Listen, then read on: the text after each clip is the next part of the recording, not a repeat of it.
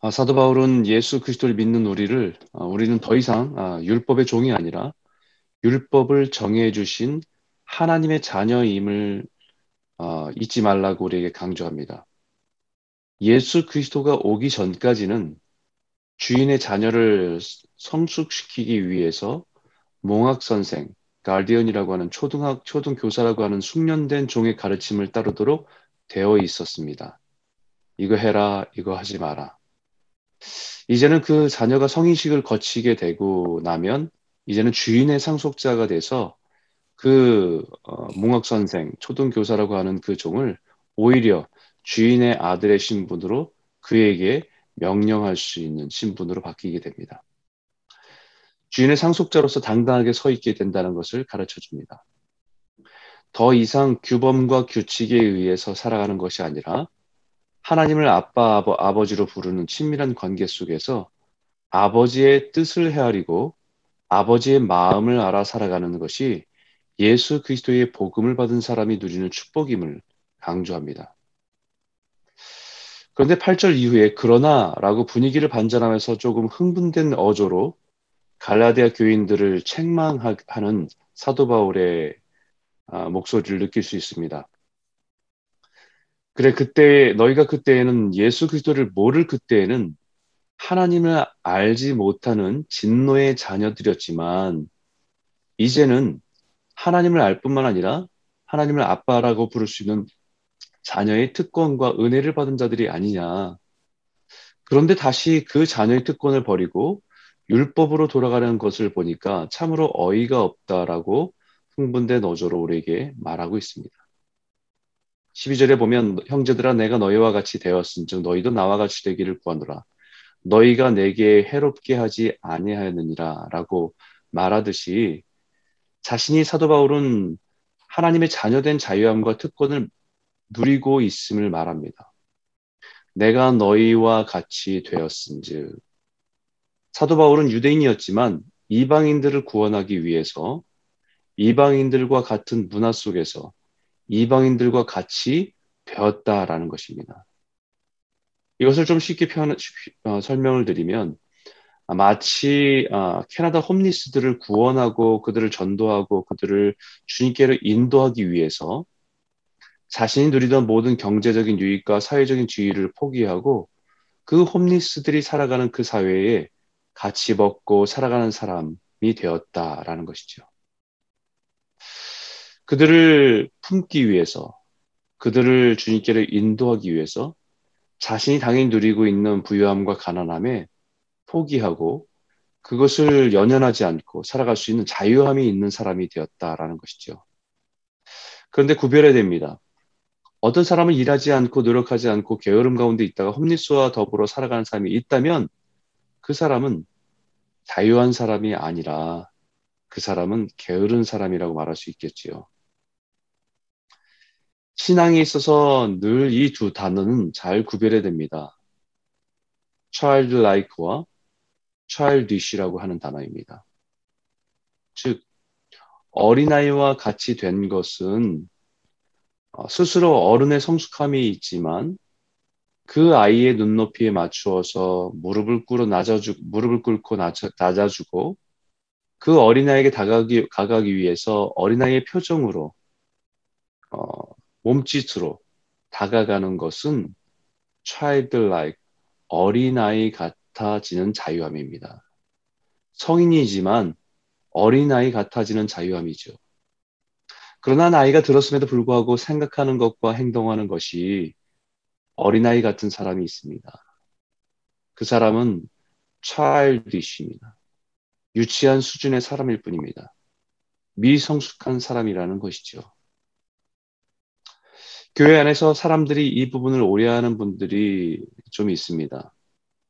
그리스도 안에서 자유하다라고 말하지만 사실은 자기가 편한 대로 하고 싶은 대로 하고 싶을 때 그 어설픈 지식으로 자신을 합리화할 때 그것을 사용하는 것을 보게 됩니다. 이것을 구분하는 기준을 자기 자신에게 적용해 보면 일단 자신이 어떤 행동하는 것이 자기 중심적인 동기에서 시작된 것이면 childish한 유치한 수준입니다. 다른 사람의 평판과 평판을 의식하고 다른 사람의 말을 의식해서 어떤 행동하는 것을 어떤 행동을 하는 것이라고 한다면 그건 자기 중심적인 행동이겠지요. 그러나 다른 사람을 위해서 불편해도 내가 희생하고 섬기고 사랑하는 것은 라이크입니다. 어린아이 같이 같은 다른 사람의 평판과 눈길로부터의 자유함입니다. 내가 신앙생활이 오래되고 교회에서 나이로도 또 직분으로도 어른인 분이 마치 어린아이처럼 처음 믿는 사람처럼 겸손히 다른 사람을 섬기고 배려하고 어, 허드렛 일을 마다, 마다하지 않고 하는 사람은 직분과 나이와 그리고 체면으로부터 자유한 사람입니다. 그런데 어떤 성도님은 자신의 직분을 의식하고 자기가 그런 일을 할 때 나는 사람들이 나를 뭐라고 생각할까라고 의식한다고 한다면 그것은 아직 미숙한 단계에 있는 어, 찰디시한 부분들이 있다는 것이죠. 우리가 가끔 직분이라고 하는 것을 가지고 어, 마음에 상하기도 하는 때가 있습니다. 어, 어떤 사람이 자신의 직분을 모르고 어, 성도라고 불러서 그것에 대해서 마음이 상한다고 한다면 우리는 직분에 매여 있는 사람이죠. 근데 그거와 상관없이 우리가 어떤 다른 사람이 나를 어떻게 부르든 몰라서 어떻게 부르든 거기에 대해서 그냥 편안함과 부유함을 내려놓고 하나님의 마음을 가지고 어, 그냥 편안하게 대할 수 있는 사람이라고 한다면 그 사람이야말로 어, 자유한 사람이라고 할 수 있습니다. 어, 우리에게 주어진 편안함과 부유함을 내려놓고 하나님의 마음을 가지고 가난한 나라에 들어가 불편한 나라에 들어가 살아가며 그들에게 복음을 전할 수 있는 그 삶을 선택할 수 있는 것도 그리스도 안에서 누리는 자유함이 있기 때문입니다. 사도 바울이 이런 자유함에 대해서 말할 때에 갈라디아 이방인들과 같이 다가갔다라는 것을 말합니다. 그리고 우리에게 너희도 나와 같이 되기를 원한다라고 말합니다. 저와 여러분의 삶의 진정한 그리스도의 자유함. 그것을 빌립보서에서는 부함에도 처하고 가난함에도 처하고 비천함에도 처하고 풍부함에도 처하고 그 어떤 상황과 조건 속에서 우리가 거기에 매여 있지 않고 우리가 그것으로부터 자유함을 누리는 것이 그리스도인의 자유함이다라고 말하고 있는 것이죠. 이런 자유함을 이 땅에서 누리며 살아갈 수 있는 유일한 이유는 한 가지입니다. 그것은 하나님의 자녀로서 누리게 될 유업의 가치를 알기 때문이죠. 아, 왕자와 거지, 왕자가 거지 마을에 1년간 산다고 해도 그, 그 마을에서 가난을 벗어나기 위해서 애쓰지 않습니다. 왜냐하면 자신의 신분은 왕자이고 그 영광과 유업이 지금 가난한 거지 마을에 산다고 사라지는 것이 아니기 때문입니다. 그래서 15절에 너희의 복이 지금 어디 있느냐? 너희가 누릴 유업의 복이 어디 있느냐? 지금이 지금 이 땅에 있다가 있다고 한다면 우리는 그것을 잡기 위해서 그것을 누리기 위해서 그것을 소유하기 위해서 우리는 전전긍긍하고 사는 것이 맞지만 우리의 유업은 이 땅이 아니라 영원한 나라에 있는 것이다. 그래서 우리는 하나님의 자녀로서 그 하나님의 나라에 우리의 유업이 있음을 통해서 우리 이 땅 안에 살아가는 모든 조건과 상황에 자유함으로 살아갈 수 있는 사람들이다라는 것을 가르쳐 줍니다. 이 사실을 너희가 안다고 한다면 15절에 너희는 눈이라도 빼어서 나에게 주었으리라.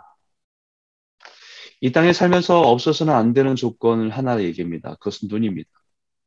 사람이 살아가는 데 없어서는 안 되는 조건, 눈이라도 그 유업에 대한 가치를 아는 자라고 한다면 아마 그것이라도 빼줄 수 있는 그런 자유함이 무엇인지 알 것이다라는 것을 말하고 있는 것이죠. 하나님의 나라를 위해서, 하나님의 유업을 위해서, 하나님의 아, 부르심을 위해서, 다른 삶을 위해서 내 시간, 내 물질, 내 열정을 줄 수 있는 자유함이 하나님의 자녀로서 누리게 될 유업을 알 때 우리는 그것을 누리는 자유함을 말하고 있다는 것입니다. 이 유업을 바라보시면서 이 땅에 그리스도의 자유함을 누리시는 저와 유, 저와 여러분 모두가 되시기를 주의 이름으로 축원합니다. 여러분 유업을 이어간다는 것이 무엇입니까? 유업을 이어간다는 것. 여기에는 두 가지 의미를 포함하고 있습니다. 유업을 이어간다는 것은 부모가 소유한 유산과 축복을 받는다는 의미도 있고 부모가 평생에 소중히 여겼다는 것을 끝까지 나의 삶을 통해서 그것을 이어가는 것 두 가지가 있습니다. 오늘 많은 사람들이 부모의 유산에 대해서는 탐을 내지만 그분이 살아오면서 중요하게 여기는 것에 대해서 관심이 없는 경우가 많이 있습니다. 그렇기 때문에 자녀들에게 유산을 물려주지만 인생의 정신을 이어주지 못한 사람들의 비극을 우리는 많이 보게 되는 것이죠. 영화 글라디에이터라고 하는 영화가 있습니다. 로마 시대의 황제의 이야기입니다. 거기에 그 황제로서 있었던 왕의 고민이 후계자를 정하는데 고민을 합니다. 피가 아닌 정신을 이어가는 사람이 있고 또 정작 피를 나눈 자신의 아들인 후계자는 유업을 이어갈 정신이 성숙되지 못한 미성숙한 모습을 가지고 있는 아들 사이에서 고민합니다.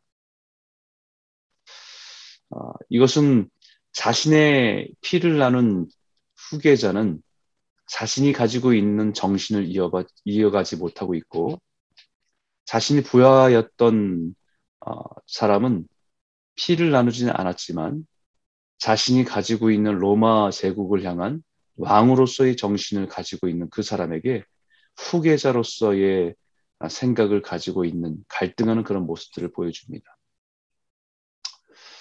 어, 뭐 이것은 뭐 영화의 역사의 이야기뿐만 아니라 우리가 그냥 살아가는 삶의 이야기 속에서도 이런 이야기들을 많이 찾아볼 수 있지요.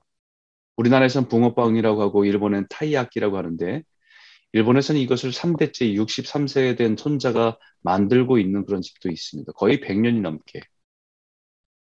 할아버지가 소중히 여기는 것을 아버지가 소중히 여기는 것을 이어가는 유업을 이어가는 그런 모습입니다. 그러나 어떤 사람은 그 유업을 이어가기보다는 아버지가 그 유업을 이으며 어, 만들어 놓은 유산에만 관심이 있는 자녀도 있습니다. 우리가 하나님의 아들로서 유업을 이어가야 한다는 말은 아들로 받는 유익과 축복보다는 하나님의 아들로 살아가는 하나님의 유업을 이어가야 하는 정신을 이어간다는 말입니다. 한국의 기독교는 이 부분이 너무 약하게 강조되었습니다.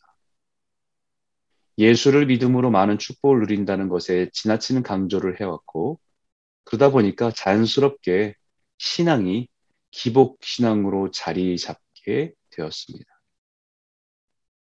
유업을 이어간다는 것의 의미를 아브라함의 복을 복의 유산을 우리도 동일한 믿음을 가지고 살아가면 그가 누렸던 그 물질적인 복의 유산을 우리 또한 누리게 된다라고 하는 것에 강조하게 되었습니다. 그러나 유업을 이어간다는 것은 아버지가 소중히 여기는 것, 평생의 평생을 이루어서 바쳐서 이룬 그 정신을 이어가는 것이 더 중요합니다. 신앙에서도 마찬가지입니다.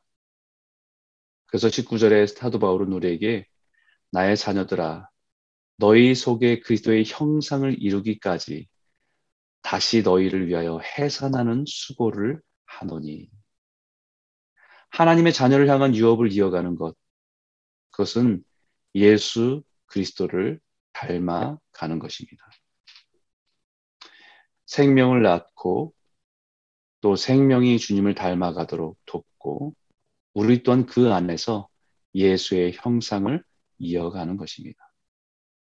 오늘 이 아침에 이 말씀을 깊이 다시 한번 묵상하면서 우리가 하나님의 자녀로 부르심을 받고 또 하나님의 아, 나라의 상속자로서의 특권을 가지고 살아가며 영원한 그 나라의 유업을 가지고 이을 자로 살아간다는 것을 잊지 않고 오늘도 우리의 삶 가운데 세상에서의 있는 모든 것으로부터 자유함을 가지고 하나님의 나라를 이뤄가고 그리스도의 형상을 이어가는 저와 여러분 모두가 되시기를 주의 이름으로 축원합니다.